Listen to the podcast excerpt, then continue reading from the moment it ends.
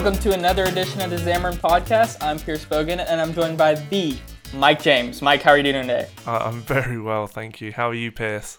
I'm excellent. It's starting to snow here in Boston, though. The weather's starting to change it up a little bit for me. It hasn't snowed yet, um, so this is my first big snow, and I'm soaking wet right now uh, from my walk into the office. So it's going to take some adjustment, but I'm getting there. Yeah, because you grew up in the heat, didn't you? I did. It snowed like two times the entire first 20 years of my life, and now it snowed like twice in the last two weeks. So I don't know what to do. You've got completely the wrong wardrobe for it.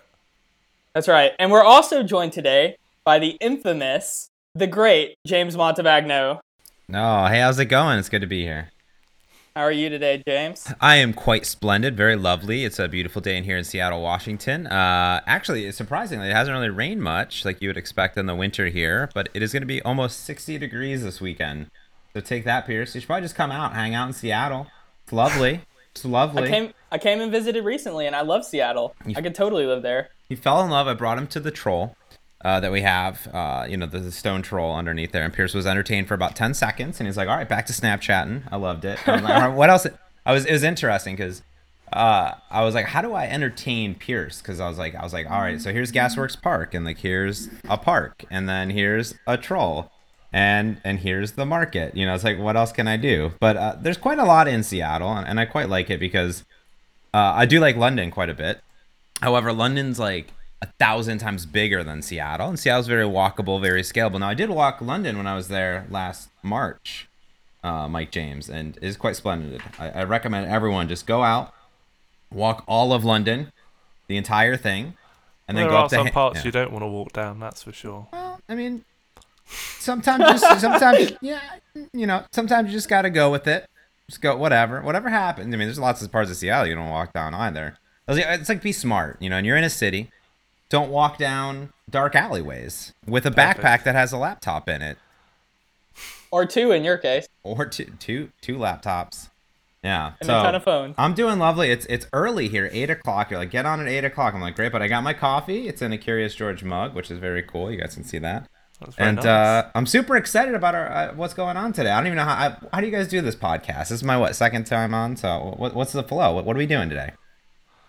Well, we normally cover a little bit about what's been going on in uh, .NET and Xamarin in the last few weeks, try and get people up to date, and then we cover a topic of the day. And for today, we're going to be covering C Sharp 6 and how it can make your app, excuse me, and how C Sharp 6 can help to clean up your code uh, significantly. So we'll be covering that. But first, let's talk a little bit about what's been going on in .NET in the last week. So Mike, Parse is dead. Yeah, it's it's a sad day for a lot of developers, not just .NET developers. Um, I know lots of Swift and Objective C and Java developers that relied on on Parse as a backend. Um, for those of you who don't know what Parse is, it was uh, an it's a backend as a service that was acquired by Facebook a couple of years ago, and it made it really easy, especially for .NET developers, to build cloud-connected apps. Um, but I think they had a problem, and maybe you guys disagree, but they had a problem that lots of people wrote throwaway apps with Parse. It was kind of the uh, the one-offs. They're not going to be looking after them for too long. Uh, they can just send it over to the client and never look at it again. Um, so I don't think they ever managed to properly monetize it. But it's a sad day, and there are Xamarin developers that need to, to move to other services, and there are a few options. Have you guys seen or, or heard of any of the options that are available? Well, I think what's interesting about the whole parse transition is that I was, you know, I was always super excited about it because it was so drop dead simple. It's almost carry, very comparable to easy tables. You know, it's just like, oh, I'm just going to put some stuff. However, they did a really nice thing is they took JSON and they would just populate your database and do mapping for you, which is crazy.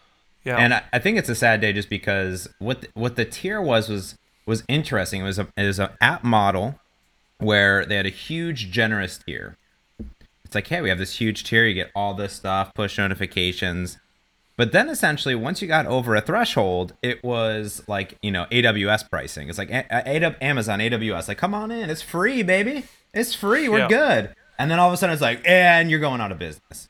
So, I mean, because it's so expensive right up, because they're expecting you, once you read a search uh, certain critical mass, that you're then generating money, which isn't even necessarily the case in, in mobile when you look at at companies even like the Snapchats and and the What's Who's of the world.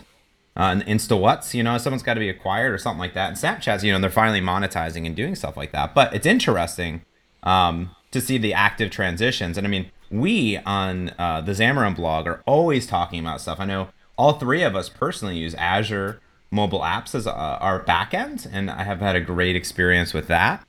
And I know that I think Mayur and also there's been some other posts about taking that parse backend. So what's interesting about the transition is Facebook and Parse they said we're going to open source the parse backend.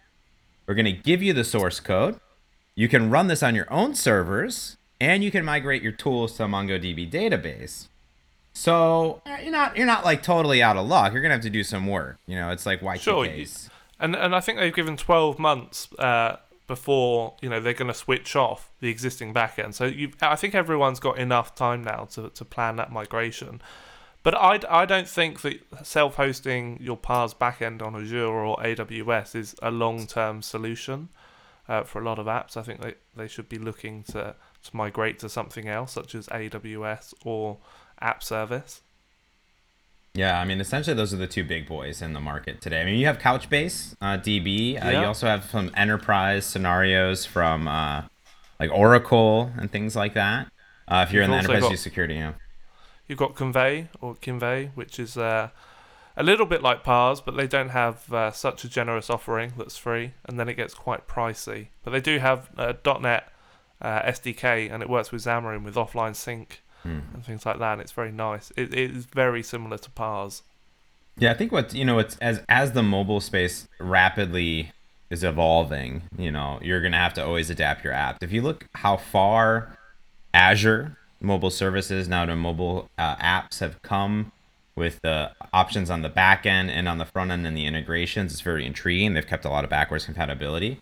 But even if you were building an application four years ago, I mean, you have to dramatically shift that application anyways uh, to really be up to date. So maybe this is a good kick in the behind to, to some companies. I mean, I think it stinks, but you know, to actually you're gonna have to rev your application. I mean, totally, you're gonna have to do some migration. Uh, my pick is still Azure, just because uh, I don't know. It just it, it resonates really heavily with me if I want a full .NET backend, but if I want a Node.js backend, it's there too. I'm not saying it's perfect, but I will say that Azure Notification Hubs blows my mind. So, yeah, I yeah. Mean, yeah, and the other cool thing about Azure is I think when they back when they had uh, what what they call it back in the day, uh, Azure Mobile Services, it was kind of like Easy Tables is now in a way. And then they kind of took that away and they're like, okay, you need a web API project. You need to deploy that puppy yourself. You need to know a little bit about how that works. That was a little complicated. And for the simpler apps, you still have easy tables. And if you need something more complex, you need total control, then you can still pull down that web to web API 2 backend make all the custom tweaks you want, and publish that puppy up to app service. Now, did you guys have any apps running Parse at all? I know, I think originally you you had messed around with it a lot, Pierce. But I don't know if and Mike James. I don't know if you guys did. You guys have anything? You guys have to make the transition at all? No, I, have been really lucky. So every time I've tried Parse, I've hit the limitation of not wanting to write JavaScript. So because in order to really take advantage of Parse, you've you've got to, you know, go into the into the Node.js uh, side of things, you can't just use their, their SDK. Otherwise, you're going to be pulling vast uh, amounts of data in order to do your queries. Um, so, yeah, I hit the limitation very early with all of my apps. And actually, beer drinking was originally built with Parse, Um, and I had to swap it out because it just wasn't powerful enough. Um, and I found the biggest issue with it was the offline sync. Um, we take it for granted with Azure, but uh, the Parse guys never got that to work um, which was a real shame because it's a feature that's really important to me with the apps I build, and it's so easy to do with Azure. So yeah, never had to uh, roll out an app using Parse, thankfully. So I'm not in a, a sticky situation like some people will be. Mm. Yeah, and it's interesting. Even though they're they're recommending right now. I mean, I was reading some of their announcements uh, afterwards. Was to essentially they have partners with AWS and Heroku to transition and merge to another parse server and they up updated their client SDK to point to a, a custom server. But I mean, that's like essentially if you never want to advance your backend. I mean, I think that's where like a major win comes in with the .NET backend. Like you're saying, it's like I don't want to write all the, the, the JavaScript. I mean, if you do want to write all the JavaScript, that's great. If you're if you are a parse developer, But Yeah. like you, you now know that there's literally no development being done on this thing. So what about bug fixes? What about you know what I mean? Yeah. Sure, it's open source. Where do you get gonna- support? they're, I mean, it's dead. I mean, Facebook's Yeah. They don't want to host your app. They're, it's open source, and that's what they're gonna say. It's like, hey, it's open source. Go fix the bugs. But that means like, what happens when there's a security breach in it? Yeah, it's uh, for me it would be far too risky to. I'd I'd be using these twelve months to migrate to something else. Yeah. Well, cool. So that's what's been going on in .NET and also kind of the mobile backend as a service space in the last couple of weeks. So with that, let's transition over into C Sharp 6. So James, what is C Sharp 6 all about? Well, I think you kind of said it in the beginning. I, it was interesting when I first learned C sharp. Uh, it was very early on. It was over a decade ago, so we must have been C sharp mm, two or three or something like that. I don't even know if we had generics at the time. Uh, maybe hard to say. Uh, if you remember those days, I mean, those were days that existed. I mean, then generics came in. It was like, hey, hey, everything is better uh, and, and awesome. And what's interesting is C sharp five, which was introduced not too many years ago uh, with .NET 4.5. Uh, is intriguing because that was essentially one huge feature. All right, there's a few attributes that they added for compiling, but it was essentially async await. It was this huge syntax of async await and all this jazz, which took a lot of developers, including myself, some time to wrap my head around. It's it's one of the most important concepts I believe today in C sharp development uh, when you're, you're writing code. Never do dot result bad. Never do dot wait bad. Uh, and you go read exactly what you're doing because you're blocking threads. So stop that. But essentially, we're talking to like Mads and the, and the PMs of C Sharp and all this stuff. They really told me, they said, well, the theme of this is to clean up your code. It's not about introducing huge new concepts. It's about small things that you you can take advantage of on a daily basis that you may not even know that you're just like that should have always worked. Uh, but it's small things that will help clean up your code a little bit and just kind of makes writing C sharp code even more enjoyable than uh, it already has in the past. So there's not again any huge huge concepts. The most the biggest concept to maybe wrap your head around is the null propagation, which is probably one of my favorites. I'm a big fan of a few other things like uh, expression body members, but I think there's some there's some things in C sharp already that make us stand out as a programming language, such as auto properties, um, async await, and of course our try catch finalies, and some really cool things that you can do with using statements. So I think there's been enhancements all around that, and uh, this comes out specifically with VS 2015, Xamarin Studio, uh, and it is a correlation with .NET 4.6 release. Uh, but you don't need .NET 4.6 to run C Sharp code because everything is basically being powered by Roslyn at this point.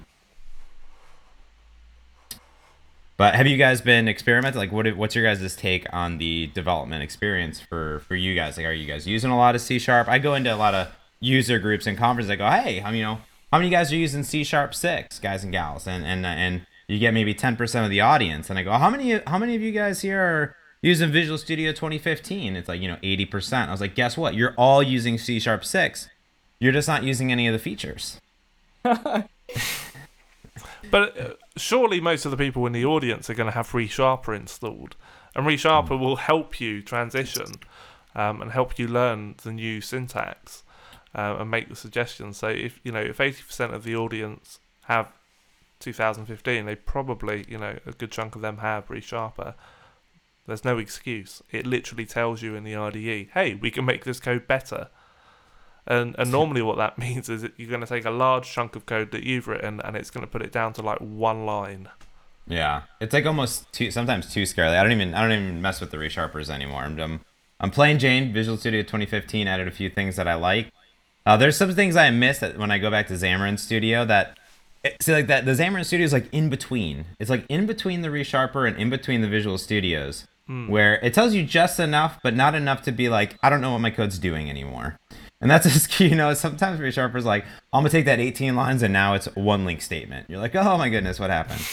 Um, but I mean I think I think we can all say you know uh, if we look at some of the features we can go through them uh, specifically, and I'll talk about just a few of them really. But like auto properties we've always had. I think you start looking at Android code specifically. So I'm an Android guy and, and I port a lot of Java code over to C sharp often. Or I have to look at uh, Google reference docs when new stuff's coming out. So you always see get name, set name, this, that, you know, it, it's like, whoa, what's going on here? And we've always had just getters and setters. So you say public string name, get set, and the backing field's created for you, all that stuff. Very, very closely tied to MVVM when you're doing property change notifications. But there's always been a few problems. Specifically, you always have this like private set thing if you didn't want it to be exposed to actually be able to set it outside of your class and and then you can never have a get without a set just because you know no Yeah. reason so they, they've solved that they said you know you can just have a get and and and essentially if you just do a get that essentially is a private set so you can still set it in the constructor so it's a read-only property backing field um, and and it's automatically set as private. You don't have to worry about it, and, and it's good to go. You can't just have a set, obviously, but you can have a get by itself. You can have it with, with the set, without the set, doesn't matter. Totally good to go. Uh, and then probably the biggest thing is auto property initializers. Because now you're like, well, what if I need to initialize these properties? I have this big constructor that has to get called. And if I have override constructors, I have to set it everywhere. So that was kind of annoying for us as C sharp developers because it was this. You, maybe you have like 100 properties because you're going to be deserializing JSON. Well, now you got to set all these strings to string.empty because the default is null. And you're like, oh man. Uh, so now what you can do is you say public string name get or get set. And after your final squiggly, you just say equals some arbitrary string, whatever you want, in line right after it. So now, when you're going and you're looking at code and you do tooltips to hover over, you do a, you know, go to definition, you don't have to search in the constructor to see where it's at. It could be anywhere in your code file. There's your default value. Thank you. Have a good day. Super simple, just like very, very, see, like small tweaks, just very small things. So I have these huge constructors. I just put them right in line, and I've reduced my code file by 20, 30 lines just for simplicity's sake. Yeah, and I think it re- increases the readability as well because it's just right there, right? You don't have to dig around and look for it. It's just in line right next to the property name, and you're like, okay, it makes sense. That's what it's initialized as. So it's a big readability increase as well. Yeah. I, I think that's true for all of C Sharp 6, to be honest. I think everything that's been added has made it a far more readable language and it's far more succinct. It, it's, you know, really, when you compare it next to Objective C, you really notice just how, uh, how few lines you have to write with C Sharp compared to uh, other languages. Yeah, and the nice thing is that a lot of these things are cascading, um, kind of a cascading effect. So a good one is expression-bodied functions and expression-bodied properties, uh, methods, and things like that. Essentially, this says we're doing a lot of romancing. Uh, I don't know. I don't know how about you guys have felt over the last, you know, ten years of writing C sharp code, but we have a lot of squigglies, and uh, sometimes for no reason. Literally, you'll have a method called print and uh, you'll do some squiggly and you'll say right you'll do like system dot diagnostics whatever dot write line all right and then you write some arbitrary data out and you're like man why do i have four lines of code for this one thing and then why do i have this like system dot you know console you know console dot write line like this static properties so this one's a little bit harder to visualize, um, but I'm sure in the, in the show notes you'll point to some slide decks and some C Sharp 6 references. But imagine our name, uh, this you know, let's say this print method. Instead of saying public void print, open close paren, and then squiggly squiggly, you just use our good friend, our little lambda arrow. I don't know what the name of that puppy is. You guys, do you guys know? I call it the. It's an arrow. It's a lambda arrow. You know. Mm. And uh, what you then say is do do anything after this. So right in one single line of code, you say public void print. You could pass it arguments if you want to, and then right after it, whatever your method is. Okay. And then you can do that with properties though too, because how often do we just have just a get or something like that, or we just need to get a property back? There's really no. Why are we even doing a get? If you know why. So you can say public string name no longer have a get, just do your lambda arrow, and boom, there it is. And guess what? It's a read-only backfield. Like it's done. Like you don't even have to use get anymore because they've simplified it so much. Like Wow. we just want some art. Yeah, we just want some data that's there, and, and that's it. Mm. So my favorite example of that is, you know, I've taken my with all of these features. There's a whole lot more, but my my classic case is I notify property changed. Okay, it's an event that you implement a lot for Xamarin Forms, but you implement on property change notification. You check the the thing against null, and if it's not null, then you invoke the event and you do all this stuff. And it used to be like five, six lines of code, and, and everyone's writing it a little bit different. Now it's a single line of code. Like it's amazing. Oh, it, hmm. it's crazy. But imagine like all these things that literally you may just return null or you may throw an exception. You have all these squigglies. You're taking just lines of code for no reason. Just put it after the, the lambda, the arrow, and you're done. It's great. And and as you see this cascading effect down, they've tried to also simplify statics in our life. And and I have a lot of static helper methods and inside of .NET there's there's a lot already. You know, you think of some debug, console, um, day of week enums, you know, things like that. So I have a utils class all the time. You may think of math. Math, you have like cosine, sine, you have, you know, you know, the max, the min, all these things that you can do on math functions. Instead of writing this arbitrary console dot write line, debug dot write line, day of week dot Tuesday, I'm pretty sure Monday is Monday and Friday is Friday. Why do I need to know that it's a day of week? I can now go up into my using statements. There's new a new hot word that says using static and whatever the static namespace is of the class. So you can say using static system.console and using static system.day of week. And you no longer ever have to write console dot. You just say write line. So now our print method, which used to be public void print squiggly console dot write line squiggly, is now public void print lambda arrow write line. Done. That's it. Mm. Boom. It's very lovely. It's very Yeah. lovely. And uh, as you start using expression-bodied functions, you know, it's, it's just when a, a thing has to do one thing. That's it. When it has to do one line of code. So if you have multiple lines of code, you could do ternary operators, things like that inside of it. That's totally fine. But when you have to do more than one line of code, you should really be on multiple lines. What what essentially the C sharp team is saying is, when you just have a single line of code, why do we need four? you know? So I think that's kind of the the mind space that they're in. It's like let's just simplify it and make it more readable because when you see it in one line, line of thing, you know, it's like t- what's you know print and you see it writing line, it's not getting mixed up and all this stuff. It's just boom right there. Yeah, and I think uh, along those lines, string interpolation, which is another C Sharp 6 feature, helps to improve that as well, right? Yeah, I mean, so string interpolation is an interesting one because it, exists in other languages. This isn't like a new crazy uh, thought process. Uh, but for C sharp developers, this is a major win for us, especially when it comes to refactoring. You know, Mike's talking a lot about uh, ReSharper, for instance. And uh, for a long time, we've always done string formatting. You can think about string interpolation as super enhanced string formatting. In previous days, we would say string.format, and then we'd say Pierce lives in squiggly, you know, squiggly uh, bracket zero bracket and then comma location, like some some data. We could pass another string. So you're taking a string and you're replacing it. So you could do zero, one, two, three, four. It gets all these numbers. So for instance, you could even replace like Pierce. So often you have like a first name, last name. So you're doing string format, squiggly zero space, squiggly one, you know, bracket one, bra- you know, and then you're like first name, last name with a space in between.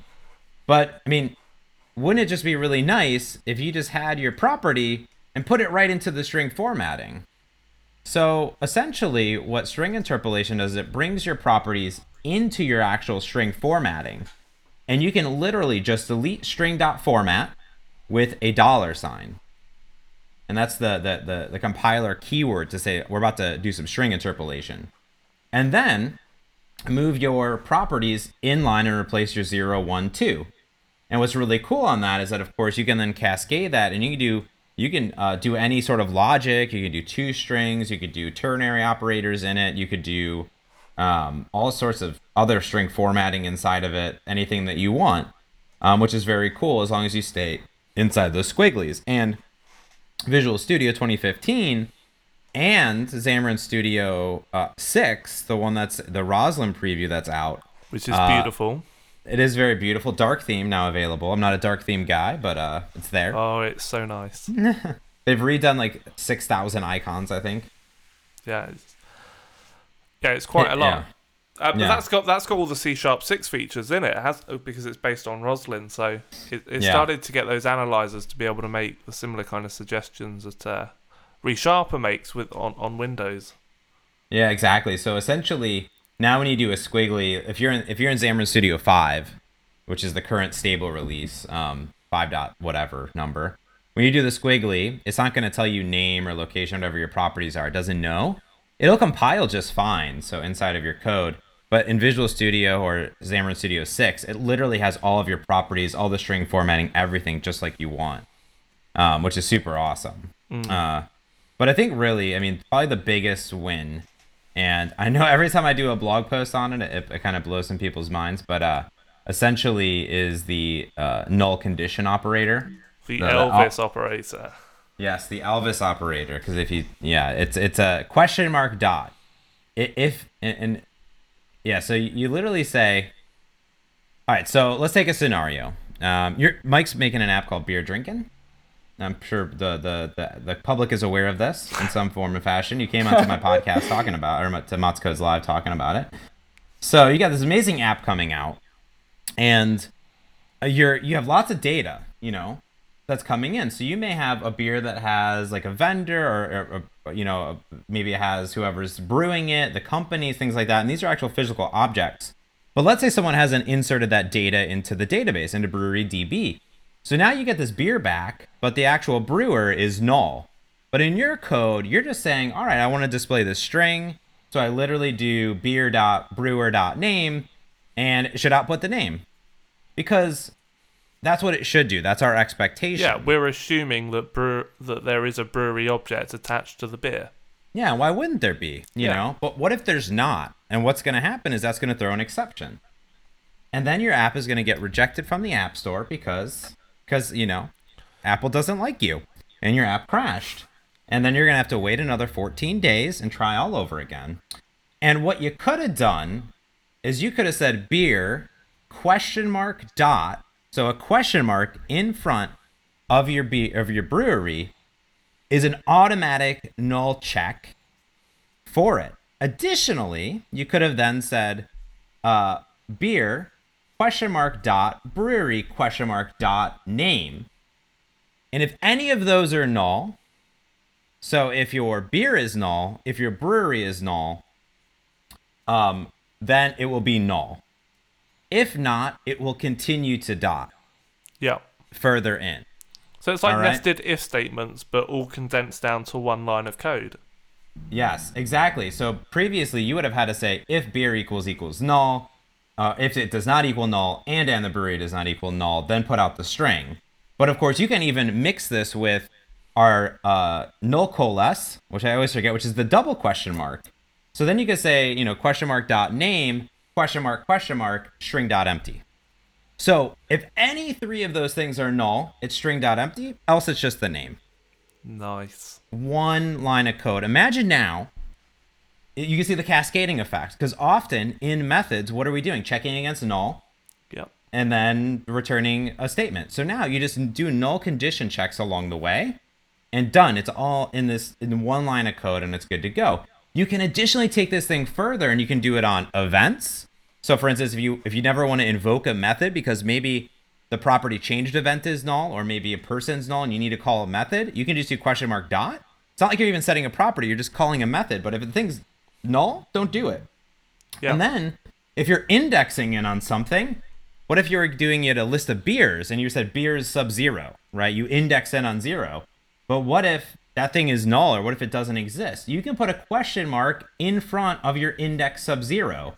And that will check to make sure that that your customers uh, is not null and that there's something actually exists inside of sub zero. It, it's it's crazy. If customers is null, then it's null. Just like let it let it be, and then you can of course put that all together. You know, null checks stink. It's way better. It's awesome. Yeah, it's it's actually my favorite feature of C Sharp 6. And it was the one that I jumped on straight away because it, it really does solve so many problems because if you do if you do it properly, you're going to minimize the amount of times you'll see null reference exceptions.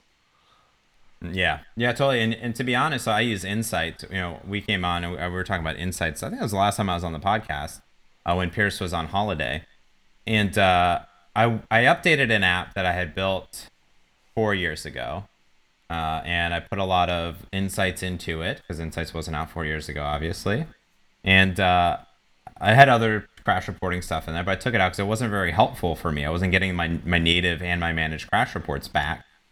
Uh, so I put this in there, and immediately I'm just seeing all these null reference exceptions. I mean, that is literally you could just literally search insights for null reference exception. I had like 50 or 60 of them everywhere in my code. And it's all these edge cases, and maybe iOS is, you know, it was on iOS app, so maybe iOS is like just killing the screen after some time, but I'm not properly reinflating it and things like that. Um, or I just never set something to null. There was one, literally, if someone did an action, I had this little toast come up, and I never checked to see if the view was null, or I was never setting it. So no matter what, for the last four years, I would always crash the app every single time, and like I just had never experienced it. And I just went through my code, and every single line Xamarin Insights told me that I had a null reference exception it literally tells you the line of code. Yeah. You just put a question mark and you're like, no more crash. You know, of course, I react accordingly if it's null or something like that, but often it's just some property that didn't exist that I just need to return string.empty to or something like that. And I literally crashed like a, I fixed a hundred crashes in, in, uh, in like, man, like two weeks. It's crazy. Just with that one C sharp six feature. Yeah there's a there's a lot of other little ones that you may be finding on a day-to-day basis too so i think you know those are the major ones. I think when you know it, it, it pretty much rings a bell when it's like that's the easiest one that you can hop on would be string interpolation the auto properties and then of course uh, uh, the null propagation. But there's things like for instance we can finally use async await inside of uh, finally blocks which is very helpful for xamarin forms when you need to do pop notifications or something like that. This is just something that you could never do before. You could, you know, uh, you couldn't do them in catches and you couldn't do them in finally blocks, but now you can. Just code, code will just work. So thanks C Sharp team. Apparently it wasn't. It was just an implementation detail, but they finally did it. There's some crazy things like exception filters. I don't really understand when you would use those, but you can say catch this type of exception only in a certain state. I just like to catch everything. Just catch, catch them all. all. Catch them all. Gotta catch, them all. Xamarin Insights. Did you see the brand new Japanese uh, Pokemon Detective TV show? I have not. No. So there's a trailer. I highly recommend everyone go do this. Uh, it's it's from Nintendo, and it's literally a Sherlock Pikachu. What? Yeah, what? I, mean, I don't he, believe you. And he has a super deep voice. It's very strange. it's very strange. He's like Pika, but no, he's like Pikachu. And I was like, oh my goodness. I was like, oh, it's crazy. But it's the most adorable thing ever. Anyways, I haven't watched oh. the Japanese episode. I got to wait for subtitles, but I'm all about it. Um, which actually reminds me because it's about the 25th anniversary or so, 20th anniversary of Pokemon this year. Uh, and there's a great article on Kotaku about the MissingNo, which is uh, this random Pokemon, and, and it, it's it's actually interesting how MissingNo came about, and it's for missing number, and essentially everything uh, how they were storing all this data was, you know, in chunks of of of, of the registry. So you, everything was 2, 4, uh, 8, 16, 32, 64, 128, 256. So you can uh, allocate this much memory, okay? And that's pretty intriguing. So the problem is they were storing all these Pokemon names and, and the numbers in there based on these digits. But if you know there's 151 Pokemon, some debate because of Mew and Mewtwo, but uh, in general, you can't fit 151 and 128.